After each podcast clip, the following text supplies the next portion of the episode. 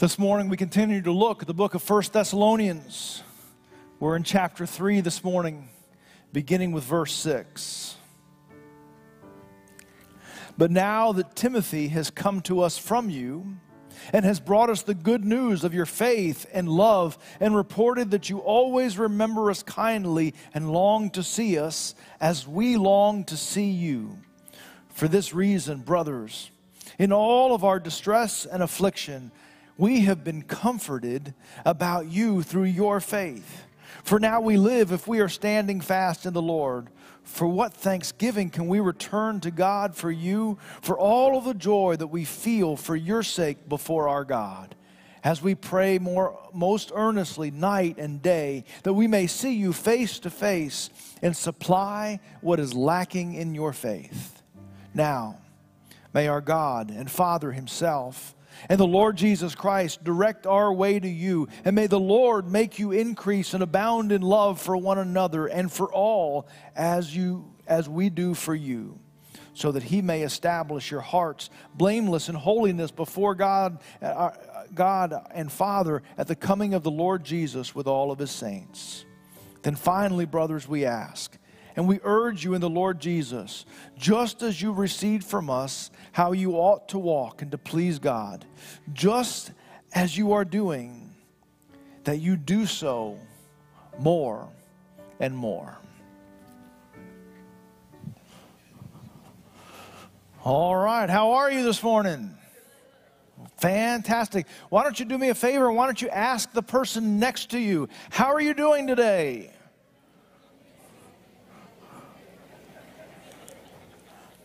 You know, maybe I should give you some more time. Um, you know, it's funny when we ask that really common question, How are you doing today? It can kind of come at us in a couple of different levels. Uh, one level is just a really, really surface level. The person says, Hey, how are you?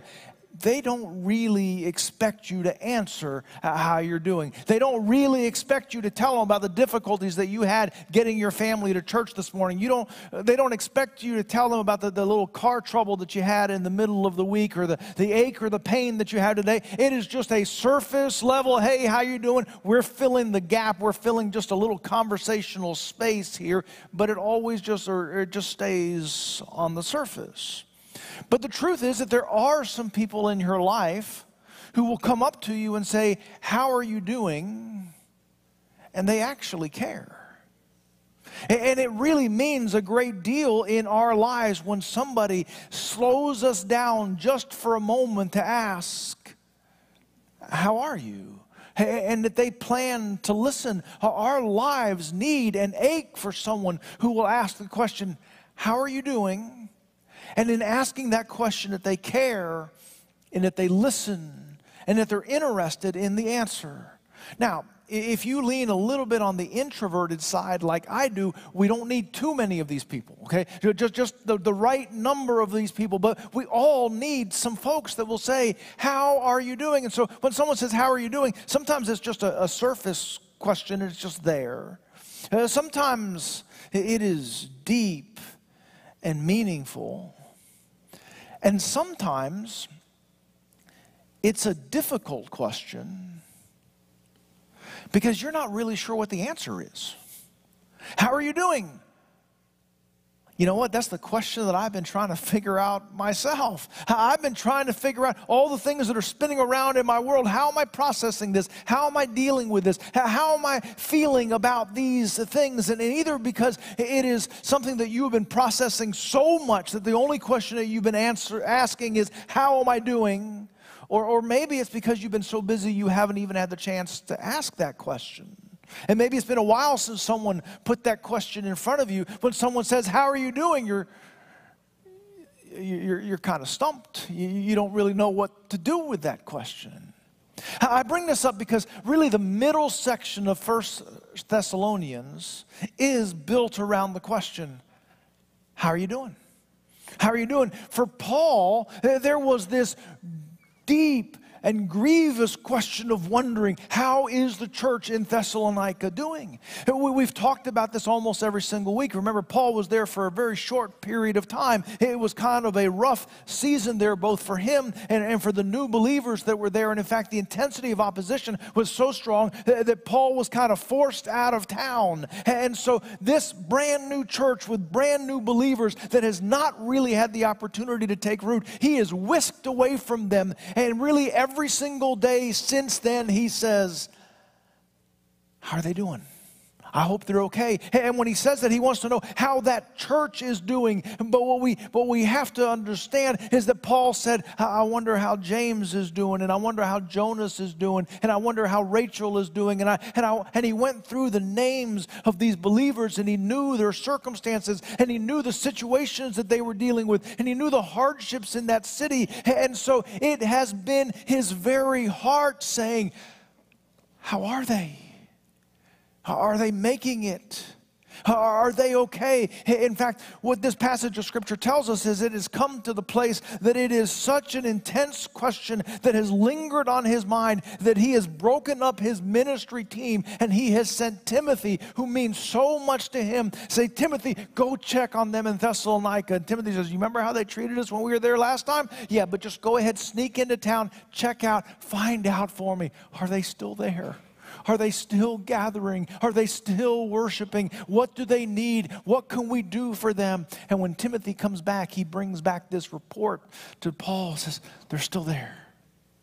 Their faith is still strong. Their love is still growing. And Paul, as much as you miss them, they miss you. And so Paul has this question How are you doing? But I think at the same time, while Paul was ripped away from this congregation and he was in a different place and he's wondering, how are they doing? I kind of wonder if the church in Thessalonica isn't running through that same question. How are we doing? Are we doing okay? Is this what we're supposed to be doing? Their opportunity to be mentored and taught and rooted in their faith had been cut short into such a small amount of time that they had to be asking this question Are we doing this right? Or are we supposed to be doing more? Are we supposed to be doing less? Are we supposed to be doing this differently? I, I, I still have questions here. How am I doing? And so they are dealing with that same question. I don't know the answer. How am I doing? We don't know. If I were to ask you, maybe not in a public setting like this, but maybe over a cup of coffee, maybe back at the back table there, and I were to ask you, How are you doing? And if we were to zero in on your spiritual life, and I were to ask this question, How are you doing? Because I, I care and I'm concerned and I'm worried about some of the things that you are facing and some of the obstacles that you are dealing with and some of the opposition that comes up against you and your workplace is hard or your family situation is difficult and the finances are squeezing you these days. Are you okay? How are you doing?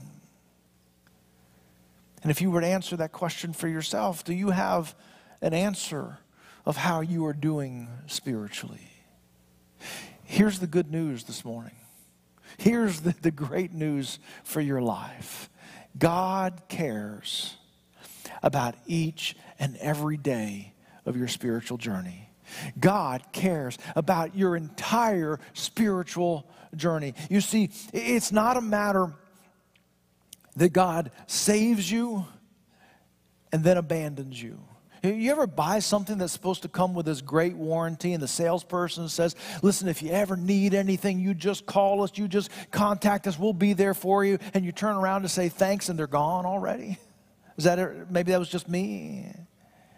Let me let you know that spiritually, this is not a case where Jesus saves us and then we turn around and then he's gone.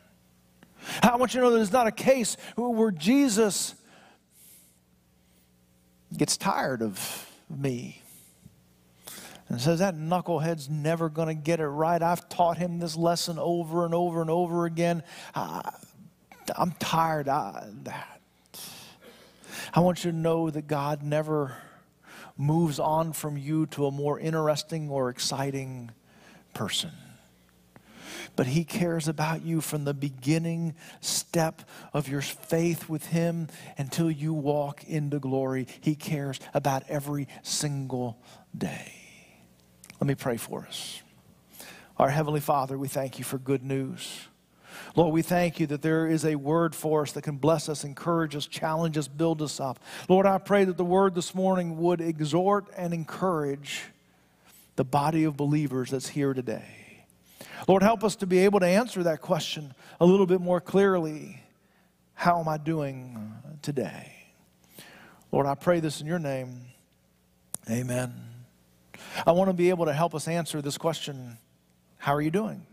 Uh, how am I doing uh, when it comes to spiritually? And so we're going to dive into this text here so that we can see that. But before we do that, we just need to connect with why we can apply this passage of Scripture to our lives. I want you to see here in 1 Thessalonians that we can apply these words as it's written to the church in Thessalonica. It says in chapter 1 and verse 1, it says, Paul, Silvanus, and Timothy to the church of the Thessalonians in God the Father and the Lord Jesus Christ. These things are true about our life if we are in Christ Jesus. In verse 5, it says, Because our gospel came to you not only in word, but also in power in the Holy Spirit and with full conviction. You know the kind of men we proved to be among you, and you became imitators of us and of the Lord, for you receive the word in much affliction and joy in the Holy Spirit. These are people who are in Christ who have received the word. If you move down to chapter 2 and verse 13, it says, And we also thank God constantly for this. That when you heard the word of God, which you heard from us, you accepted it, not just as the word of men, but what it really is that the word of God that is at work in you believers. So this morning, I want us to answer the question, How are you doing? based on the fact that we are like the people, that you would be like the persons here in the church in Thessalonica that are in Christ, have received the word, and the work of God has happened inside of your life. So, the first thing that I want you to know about how are you doing is I want you to know that your faith is worth celebrating. Your faith is incredibly encouraging. As we look, look at this in verses 6 and following, immediately we jump back into the theme where Paul talks about our distress and our affliction. Uh, what he says is that once again, uh, they are in difficulty, and we don't know the specifics of what's happening in Paul's life there, but once again, whether it be imprisonment, whether it be a, a hard reception inside of that city, whether it be beatings, whether it be rejections, whether it just be on the road without a whole lot of supplies, whatever it may be, they are once again in distress and affliction. But he says, We are in distress and affliction. But do you know what excites us? What gets us up in the morning? What really encourages us? Is hearing about your faith. We may be in distress and affliction. We may be having the most difficult time, and we may be saying, Is this worth it? And yet we hear the report from Timothy that you are doing well. Have you ever done anything that cost way more than it should have? Have you ever done anything that took way more work than you thought that it should have? Have you ever done anything that hurt way more than it really should have? Uh, maybe you maybe you renovated uh, the kitchen and it cost way more than you thought it was going to. Uh, maybe you enrolled in school and college and graduate degree, and, and it just was like, whoa, this is way more. And balancing, you know, work and a lot of different kinds uh, of things like that.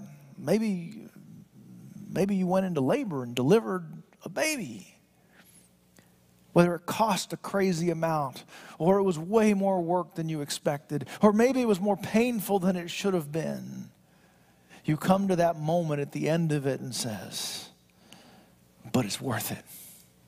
It was worth it. Whether it's when you're walking with that cap and gown, whether it's the first time that you invite company over so that they can see that renovated uh, kitchen, whether it's when you hold that infant in your arms, you stop and say, It was crazy expensive it was way more work than I expected. Oh, it was so much pain. But it was worth it. Here is Paul in the midst of distress and affliction, and he looks and says, But it's worth it because he hears about the faith of the church in Thessalonica, about the believers in Thessalonica, and he says, Your faith is what makes it worthwhile. Now, just to step aside there for a moment, talk about a kingdom mindset. That Paul would say, I am in the middle of distress and affliction. I am suffering, but that's okay because you're doing well. Well, that's not necessarily our reflex, isn't it? I don't really mind someone else doing well as long as I'm doing well also. And in fact, if they're struggling and I'm doing okay, that's all right too. Just being honest. But Paul says, I'm in distress and affliction, but I'm 100% okay with that because I'm thrilled to hear about what God is doing in your life. So, how are you doing? One of the things I want you to know the fact that you began a personal relationship with Jesus Christ, that you have said yes to Him, and you are on this journey of trying to become a fully devoted follower of Christ, that alone makes your faith incredibly encouraging and a blessing to the people around you. You may not always see that, you may not always feel that, you may not always know the impact that you're having. But I want you to know that your faith, by its mere existence, by the fact that you came to a time and place in your life that you said yes to Jesus as your Lord and Savior, that it is a blessing and an encouragement to people around you. It is a blessing in the kingdom. It is a blessing to this church. Whether they can put their finger on it or not, it is a blessing to your family. It is a blessing to your coworkers. It is a blessing to the people that you interact with every single day. How are you doing? Your faith is incredibly encouraging. Isn't that good news? Sometimes we can feel insecure about our faith, but I want you to know that the fact that you are a believer, a follower of Jesus Christ, is a blessing to many people inside of your life. That's how you're doing. Isn't that good news? Good. Write that down. That's good news. Because I also need to tell you that your faith, I don't know how to put this but your faith has some gaps.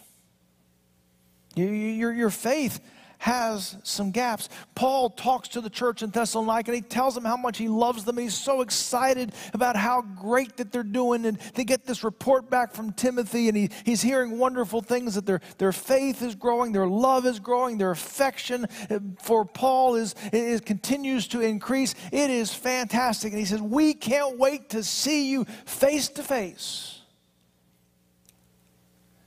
so that we can fill in what is lacking in your faith, so that we can supply what is lacking in your faith. Now, quick question. If you're on the receiving end of that letter, and by the way, you are on the receiving end of that letter, there's a couple of different ways you can take that sentence. I can't wait to come and supply what is lacking in your faith. One of the answers that you can respond to that is, How dare you? How, how, how, how, how, dare you say that there's something lacking inside of my faith? Well, I'm as good of a Christian as any other person that I, in fact, I've made a list. I'm better than most. How dare you say that there is something lacking in my faith. The other way to hear that is no kidding, when can you get here? No kidding. We still have a lot of questions, Paul. You left us before we really covered a lot of things in the book. You, gave us a, a 30 week manual, and we only got through chapter 6. When can you get here? When can you teach us these things? When can you invest into these things in our life? How do you respond to this question of what is lacking? The reality is that we need to respond to it with a sense of humility. we need to respond to it with a sense of honesty. And I find that honesty and humility often go side by side. If I don't have honesty, I don't have humility. Uh, and humility causes me to be honest sometimes. But if, if we don't respond to that word in our lives, that you and I are still lacking some things inside of our faith, if we don't come to that with a spirit of humility and a spirit of honesty and even a spirit of anticipation that says, Yes, Please fill in the parts of my faith that are still lacking or not fully developed. Push me, teach me, draw me, move me to where I need to be. We need to come with that sense of anticipation. Now, in the passage that we look at next, Paul is going to go into a little bit of detail about some of the places where that faith is lacking. He's going to go into some specific areas of life and says, listen, you need to work in this area of life, you need to work in this area of life. And that's going to be true for the church in Thessalonica, but it's kind of true for us too, so, so we're going to get to that. But for right now, uh, what he says is, I'm going to just kind of give you a summary statement of what's missing. He says to fulfill what is lacking in your life, to supply what is lacking in your faith. And he's going to focus in two areas of your love and your holiness. Your love and your holiness. Anybody here got some gaps in their love and their, their, their, their, their, their holiness? When it comes to my love and my holiness, my, my life looks like a, like a block of Swiss cheese, man. Man, there, there's places where I got it right, some places where I got it wrong.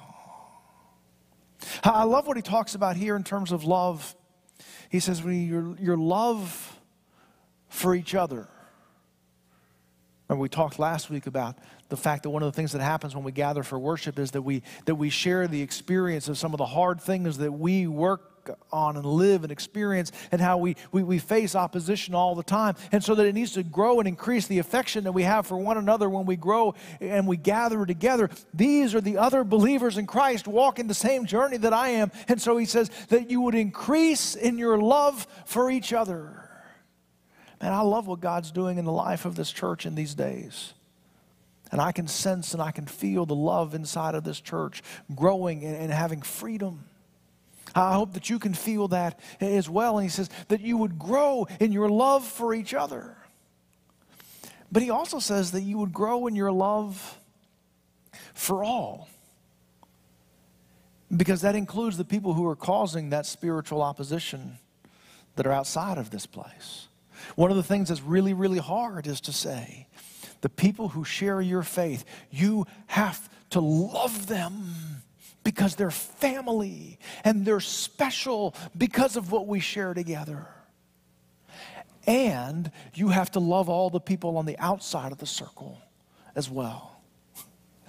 I don't always know how we do and say the family is special and we love all of the people outside of the family. But that's what God calls us to do. And He says that you would continue to grow inside of your holiness. In, verses 11 through 13, he, he gives a prayer that he prays for this congregation, that they would grow and increase in their love and in their holiness. And if you get a chance this afternoon, go back and read verses 11 to 13, because what I want you to notice in there is that there is this mixture of how God supplies what is lacking in our needs. Paul says, We want to come to you. That God, pray that God would bring us to you so that we can supply what is lacking in your needs. And we've talked about this. That there are people, there are resources that need to be added into your life that can grow you and supply what is lacking in your life. But I also want you to see that it is the direct movement of God that supplies what is lacking inside of our lives. It is God and it is people and resources. And God using people and resources. And God Himself that is providing that direct influence in our lives. Because my faith and yours still has some gaps. So, how am I doing? Man, my faith is an encouragement to the people around me. And my faith has some gaps. Does that sound true? That's true. But I would also tell you that your faith has room to grow, that your faith has room uh, to grow. my first week here as pastor, somebody brought me a office warming gift. It was a plant and it has this beautiful yellow bow on it. It's a beautiful vine looking thing. And I, I, put it there in my window of my office so it could get plenty of light because I'm a very careful gardener. And then after that, I completely forgot about it. And in fact, Darla or Sandy or uh, somebody would come around and say, Pastor, you got to put some water in that thing. And they began to realize that well, I, I, don't put water in that thing. So they've moved it out of my office and it's now in the reception area. And, and it's struggling a little bit today, but, but I'll tell you, part of the reason why I think it's struggling today is because it has been watered and the, the pot that it came in is now too small for the plant. It, it needs to be transferred to a, see, I, I know a lot of these things. Um, it needs to be transferred to a larger pot because it has run out of room to grow inside of that pot. That's not the story of my life. I have not run out of room to grow. I have not maxed out my spiritual potential, my spiritual maturity, my spiritual life. I have come no way to filling that up. Do you know what my pot is spiritually? It's Jesus. And you can place me inside of Jesus, and I have not filled that up. There's still a bunch of parts of my life that have not grown and not developed. And so there is still plenty of space for me to grow. Well, we talked here about the church in Thessalonica that part of the reason why Paul is so worried, how are they doing? And, and I think that the church in Thessalonica is wondering, how are we doing? Is because Paul was ripped away from them so soon.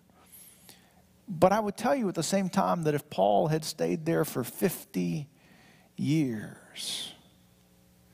there still would be parts of their life that was lacking in terms of their faith. Because we will not fully fill up the image of Christ until we walk into glory. But we are to spend every day and every hour of our life trying to make more parts of our life to be shaped and look and feel and sound like Jesus himself. I love what it says in chapter 4 and verse 1. It says, finally, my brothers, we ask and urge. are you asking or are you telling? Paul says, yes. We ask and urge you in the Lord Jesus that just as you received from us how you ought to walk and to please God, just as you are doing, that you do so more and more. There it is the three stages of your spiritual life my past spiritually, my present spiritually, and my future spiritually. There should be activity in all three parts of my life. He says, just as you began, it was awesome. Just as you're doing, it is great. But I need you to turn it up and do it more and more so that your faith and your love and your holiness would increase. I want you to think this morning about your spiritual life. And maybe even someplace on your handout this morning to just say, when I began spiritually, and just dot, dot, dot, fill in the blank. A word, a phrase that describes the beginning of your spiritual journey. And, and then maybe you could put a space just below that and say, Today in my spiritual life, and give a word or a phrase or a descriptor that says, This is where I am today. And then below that, I would challenge you to say, But next in my spiritual life, the place where I need to increase, the way in which I can live out my faith more and more. Maybe maybe what needs to happen next in your life is that, that you need to double back on some places in your life that grew some time ago but have gotten rusty or sloppy or just it's not where it used to be. It, was a victory that God gave you in the past, and, and maybe you need to double back and regain some of the ground that you've lost in your life spiritually. Maybe it's a part of your life spiritually that you're getting right in this moment, but it just needs to go deeper. It's just kind of surface. You're, you're doing it without connecting it deeply inside uh, of your heart. Uh, maybe you're in worship every single week, but it's just up here instead of being deeply rooted. Maybe what needs to happen next is that some of the things that you're doing right now, you need to do with more depth. And maybe there's some new ground. Maybe you haven't taken your faith to work or you haven't taken your faith to your finances or to your relationships or to your future or to your past. Maybe there's a subset of your life, your spirit, your emotions. The faith just hasn't ever really reached that part of your life yet. And so, maybe in terms of what's next, there's some new ground that faith, the Spirit of God, is supposed to have access to in your life. And maybe the thing that's supposed to happen next is that you're supposed to say yes to Jesus. But remember when we began this message, we're talking about, hey, how are you doing? And I said, listen, this is going to apply if you have this in common with the first recipients of this letter that you are in Christ, that you have received the word of the gospel, that you have had the work of God happen inside of your life. And I said, that, that, that's who this is to. And I just need to say that clearly. And, and maybe when I said that, that drew a circle and it left you on the wrong side of that circle. Well, man, how dare you? But, but, but listen, that's the circle. That you are in Christ, that you have received the work of Christ. That's who this is written to, those people who have received the word. But I want you to know that that is not a closed circle. And that any person at any time is invited by the Spirit of God to enter into that circle and to say yes to Jesus, to His making your life right, and to you making Him the Lord and Master of your life, to live under His grace and to live under His authority. Maybe the next step that needs to happen in your life today is that you need to step inside of the circle and live under His grace and under His authority. You can do that today, even in this moment. Let's pray together. Our Heavenly Father, Lord, we thank you for a word. We thank you that you care about every single step, every single moment, every single part of our lives. Lord, for those that are in the circle today, Lord, I pray that they would be encouraged in their faith. Lord, I pray that we would be humble about the gaps in our lives and in our faith. And Lord, we would be ready for the next thing so that our faith and our holiness and our love would increase. And the way in which we walk in you, we would do that more and more and more. And Lord, Lord, if there's somebody on the outside looking in today, Lord, I pray that they would say yes to you, even in this moment, to speak a silent prayer and to call out to you and be ready to live under your grace and under your authority, forgiven and submitted to you. Lord, we pray this in your name. Amen.